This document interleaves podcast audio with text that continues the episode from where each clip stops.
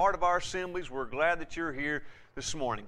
Nice to be around uh, Christian people, people that kind of think like I think, people that kind of live for the things that I live for.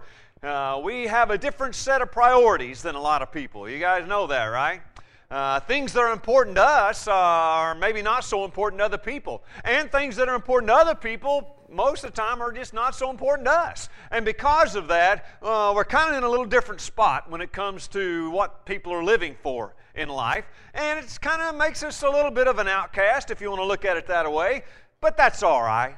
We don't mind that. As a matter of fact, we'd like to encourage everybody we know to think about their Lord and to put Him first and to think about His things above anything else. And so this morning, as I get together with you, I know we're a little strange, and that's all right.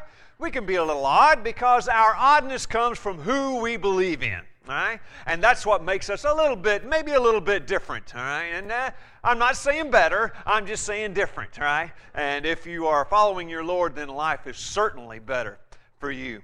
This morning we're talking about making the simple complicated. Is anybody good at that? Wow, I can do it. I can do it. I can make something that's really simple really hard. As a matter of fact, as I've looked at that, especially when it comes to issues and problems that I had in my life, uh, most of the time they were caused by me.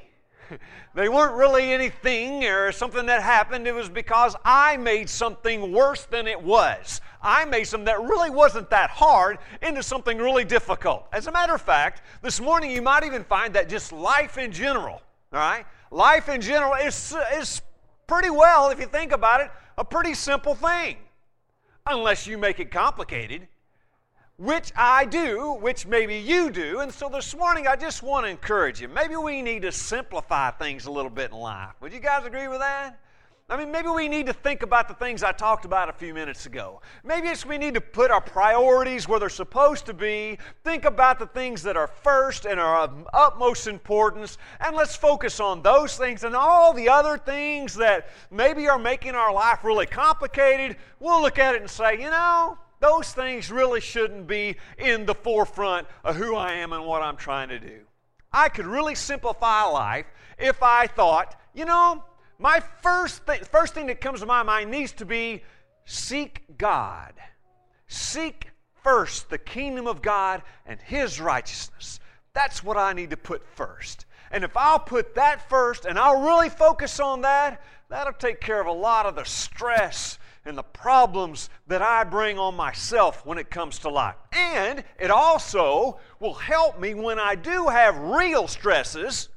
All right? They do exist, okay? When I do have real stresses that come into my life, if I'm focused on my Lord and I'm putting His things first, He promises me that with His Spirit, He will help me to get through anything that happens in this life.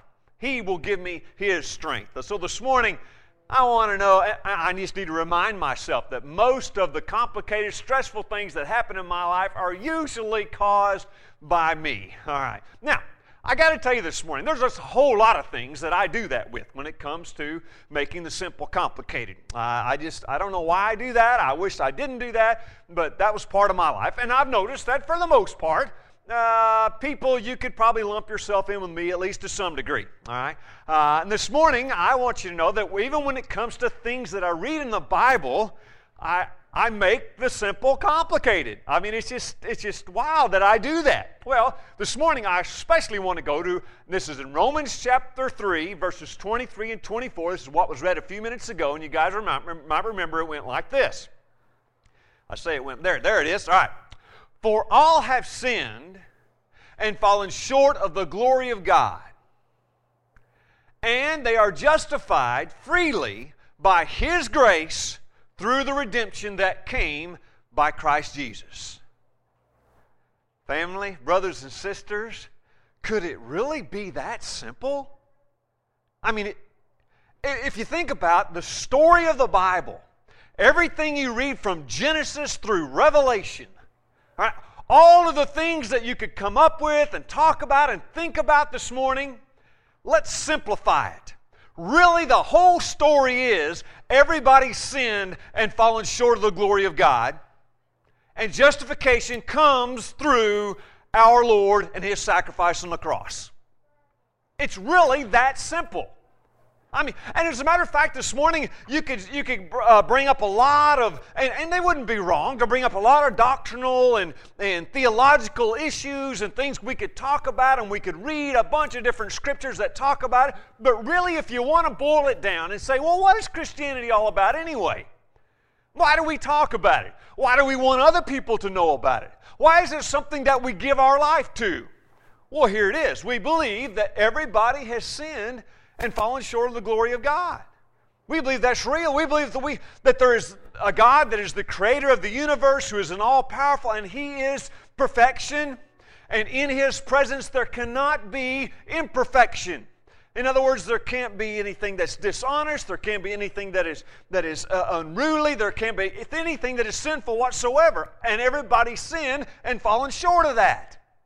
Because that's the case, what has happened is through God's love for us, because of His love for us, I should say, our, our God loved us so much, right? This is going to be kind of familiar to you, that He gave His Son on the cross to die for us. You guys recognize that language a little bit, right?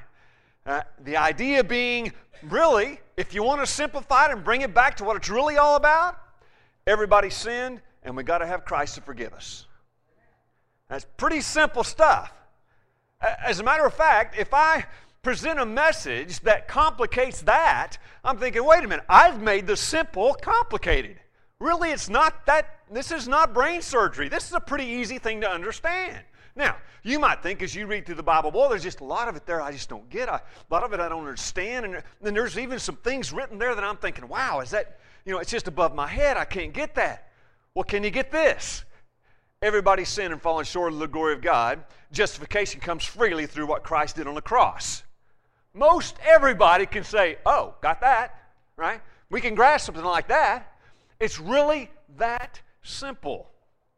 This morning, I'd like to discuss some ideas and things that come to my mind when it comes to why is this so hard for me to wrap my brain around? Why can't I get this? And really, what we're talking about is the idea we're wrong, right? We've messed it up. Our sin has come in, and because our sin has come in, we are now, through Christ and what He has done, justified. All right, and I understand that as I read, uh, as I say a word like justification, all right, that's kind of a, a word that you probably don't use in everyday uh, conversation. I mean, I know I don't, but when it comes to Christianity, really that's what we're talking about. We're, uh, something changes and we are just as if we had never sinned, justified. Things have changed now because Christ has done. And you maybe think, well, do people really, I mean, is that a concern? Oh, yeah.